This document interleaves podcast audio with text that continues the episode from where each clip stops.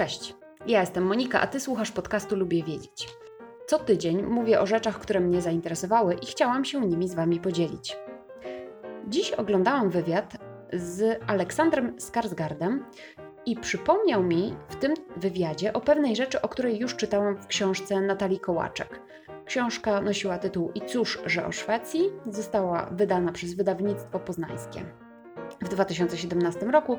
Ja ją przeczytałam w maju 2018 roku i pamiętam, że mimo tego, że była to dosyć powierzchowna książka, która dość pobieżnie traktowała większość podejmowanych tematów, to byłam zaintrygowana tą częścią, o której Wam dzisiaj opowiem. Ale najpierw kilka słów poświęcę panu Aleksandrowi Skarsgardowi. Kim on jest i czemu udziela wywiadów?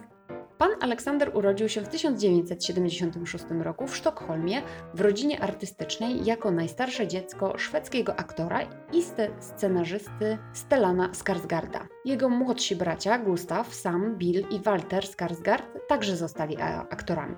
Czyli to jest taka rodzina aktorska, rodzina artystyczna. Aleksander Skarsgard udał się na studia teatralne mm, w, do Wielkiej Brytanii oraz później do Nowego Jorku.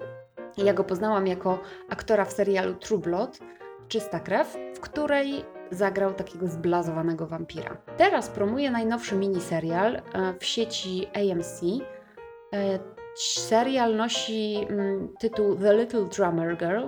Nie wiem, czy już ma jakiś polski tytuł, natomiast e, został on oparty na powieści Johna Le Carre tym serialu Aleksander Skarsgård e, gra jedną z głównych ról i właśnie w ramach tej promocji tego właśnie miniserialu widziałam jego wywiad w programie telewizyjnym The Late Show with Stephen Colbert, gdzie Aleksander Skarsgård mówił o prawie Jante, któremu nie pozwala się wychwalać swoimi osiągnięciami. Oto jak brzmi prawo Jante po szwedzku, wypowiedziane przez Aleksandra Skarsgarda.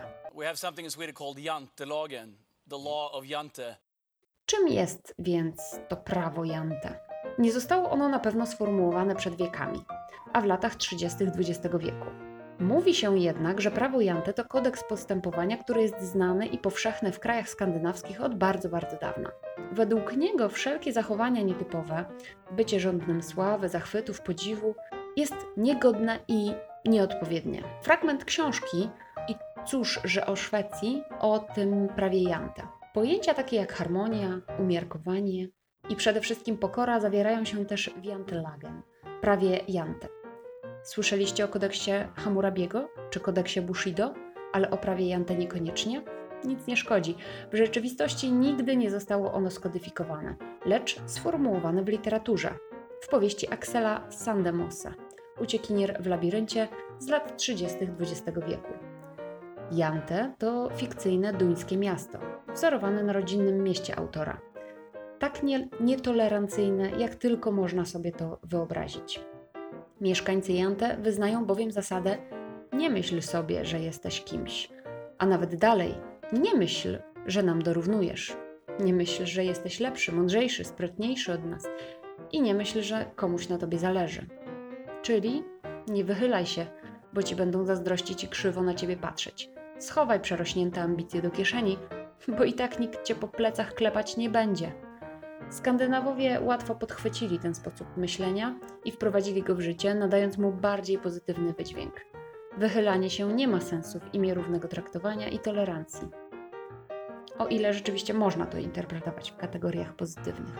Tyle cytat w książki. Natomiast cały dekalog brzmi następująco. Nie sądź, że jesteś kimś wyjątkowym. Nie sądź, że nam dorównujesz. Nie sądź, że jesteś mądrzejszy od nas. Nie sądź, że jesteś lepszy od nas. Nie sądź, że wiesz więcej niż my. Nie sądź, że jesteś czymś więcej niż my. Nie sądź, że jesteś w czymś dobry. Nie masz prawa śmiać się z nas. Nie sądź, że komukolwiek będzie na tobie zależało. Nie sądź, że możesz nas czegoś nauczyć.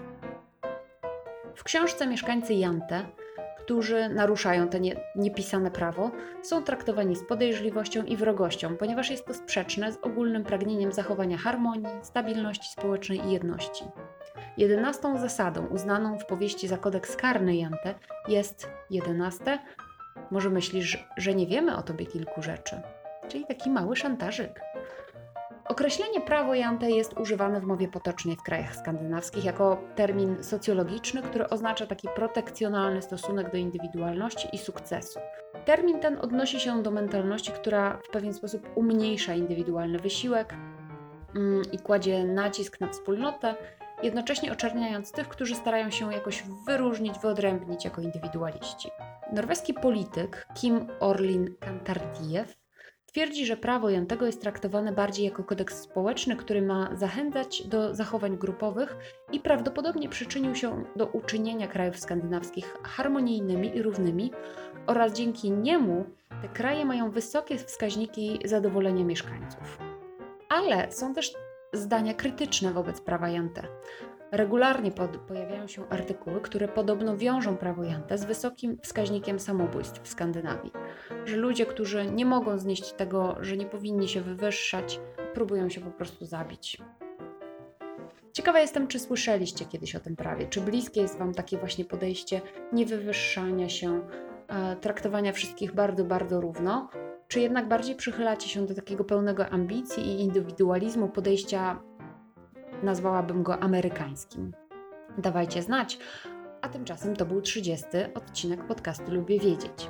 Jeśli Ty także lubisz wiedzieć, to subskrybuj mój podcast w swojej aplikacji, żeby nie przegapić kolejnego odcinka. W dzisiejszych notatkach znajdziesz linki do źródeł informacji oraz inne przydatne ciekawostki. Możesz też polubić fanpage podcastu na www facebook.com slash lubię wiedzieć podcast, bo tam zamieszczam dodatkowe nowinki. Możesz także do mnie napisać na adres lubię wiedzieć małpa interia.pl.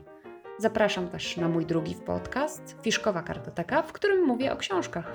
Do usłyszenia. Cześć!